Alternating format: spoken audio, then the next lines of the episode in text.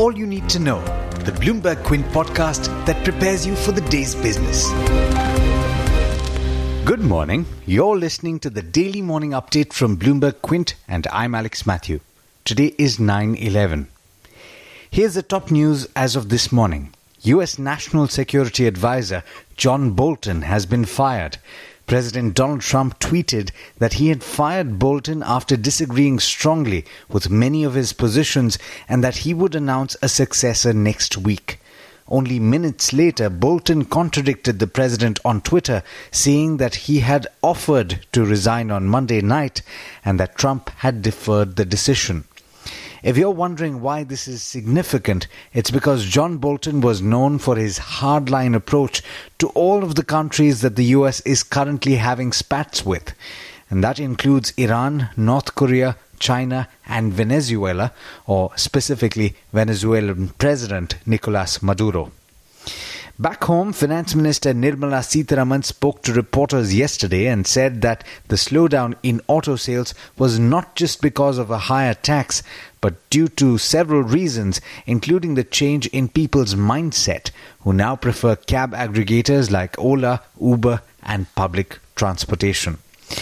The finance minister also said that the automotive sector had had its good time till about two years back and that it had been affected by the transition to Bharat Stage 6 emission norms and a higher registration fee.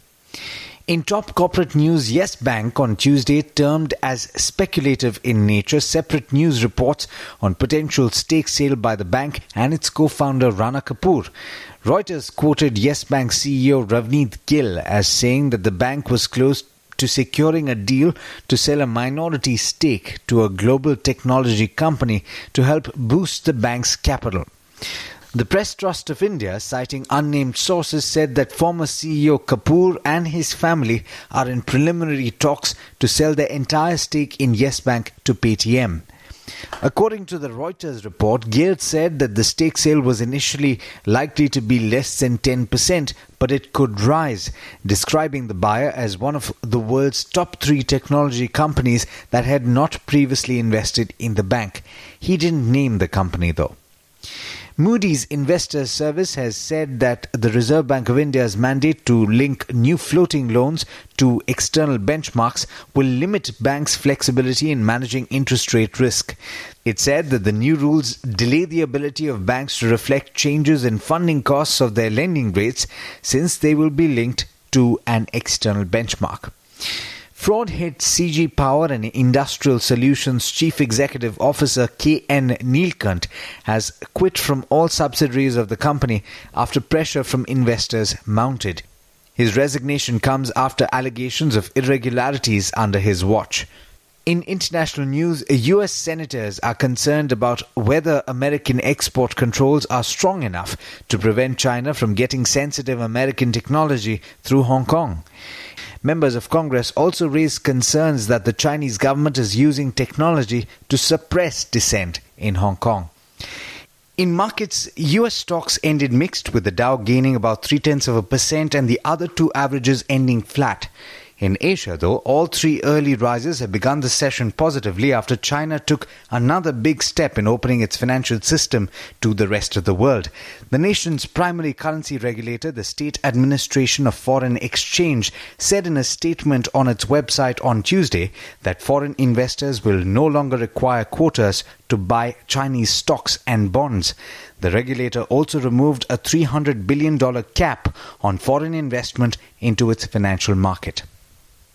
With that, it's over to Darshan Mehta for the trade setup for the day in India. Morning, Darshan. How are we looking today? Hi Alex, good morning. Good morning everyone. Global cues are stable at this point of time. The SGX Nifty is indicating a positive outlook of almost 50 points. But remember, we were shut yesterday.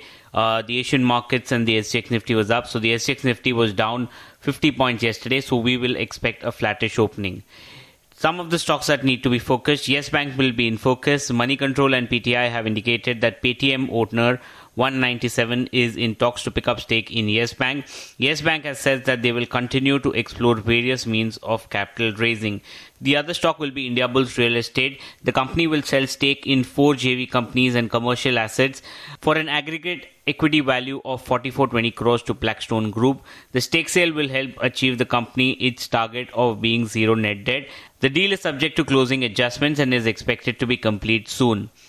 Reliance Capital will be in focus. Bloomberg reports that it has called off a stake sale of its general insurance unit to Hero FinCorp. Reliance Nippon Life Asset Management, uh, Reliance Capital plans to sell 1.9 crore shares or 3% of the equity. The date of the sale will occur between 11th and 12th and the floor price is at 262 per share. DFM Foods will be in focus. AI Global Investments has made an open offer for 1.3 crore shares or 26% of the equity to the public and the offer is made at 249.5 per share which is a discount of 9%. Eveready will be in focus. The company has reacted to the newspaper reports of uh, Duracell buying. They are saying there's no definitive decision taken on Duracell buying assets of the company. Some of the brokerages in focus. CLSA has cut Ashok Leyland's target to 40 from 50 and maintained a sell. They're saying it's too early and too expensive to call for the stock bottom. Goldman Sachs has upgraded Bandhan Bank to a buy with a target price of 615, which means a potential upside of 37%. They believe that the concern over Bandhan's asset quality are overdone and it will be a beneficiary of the moderating interest cycle. And Credit Suisse has downgraded India to a market weight uh, Korea is no longer doing worse than India, is something that they say, and they've upgraded Korea to an overweight. There's a two step fall for India from number 6 to number 8 on the scorecard, but they still believe that the global monetary easing will help India more than most of the Asian markets. But there's much more you need to know before trade actually starts. For that, log on to our website, bloombergquint.com, and click on the All You Need to Know tab, and you will be prepared for morning trade. Thanks, Darshan. Well, that's all we have for you on this podcast, but there's a lot more on the website, bloombergquint.com, so do check that out. This is Alex Matthews signing off. Have a great day.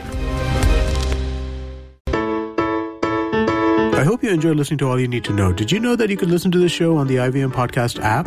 On the IVM Podcast app, along with this, we have a number of other shows which you think you'll enjoy. Listen to Cyrus Says with Cyrus Broacha as the host. Listen to Paisa Vaisa with Anupam Gupta. The Scene and the Unseen with Amit Varma or Shunya One hosted by Shiladitya Mukhopadhyay and myself. Check out the IVM Podcast app to get more talk content that you will enjoy.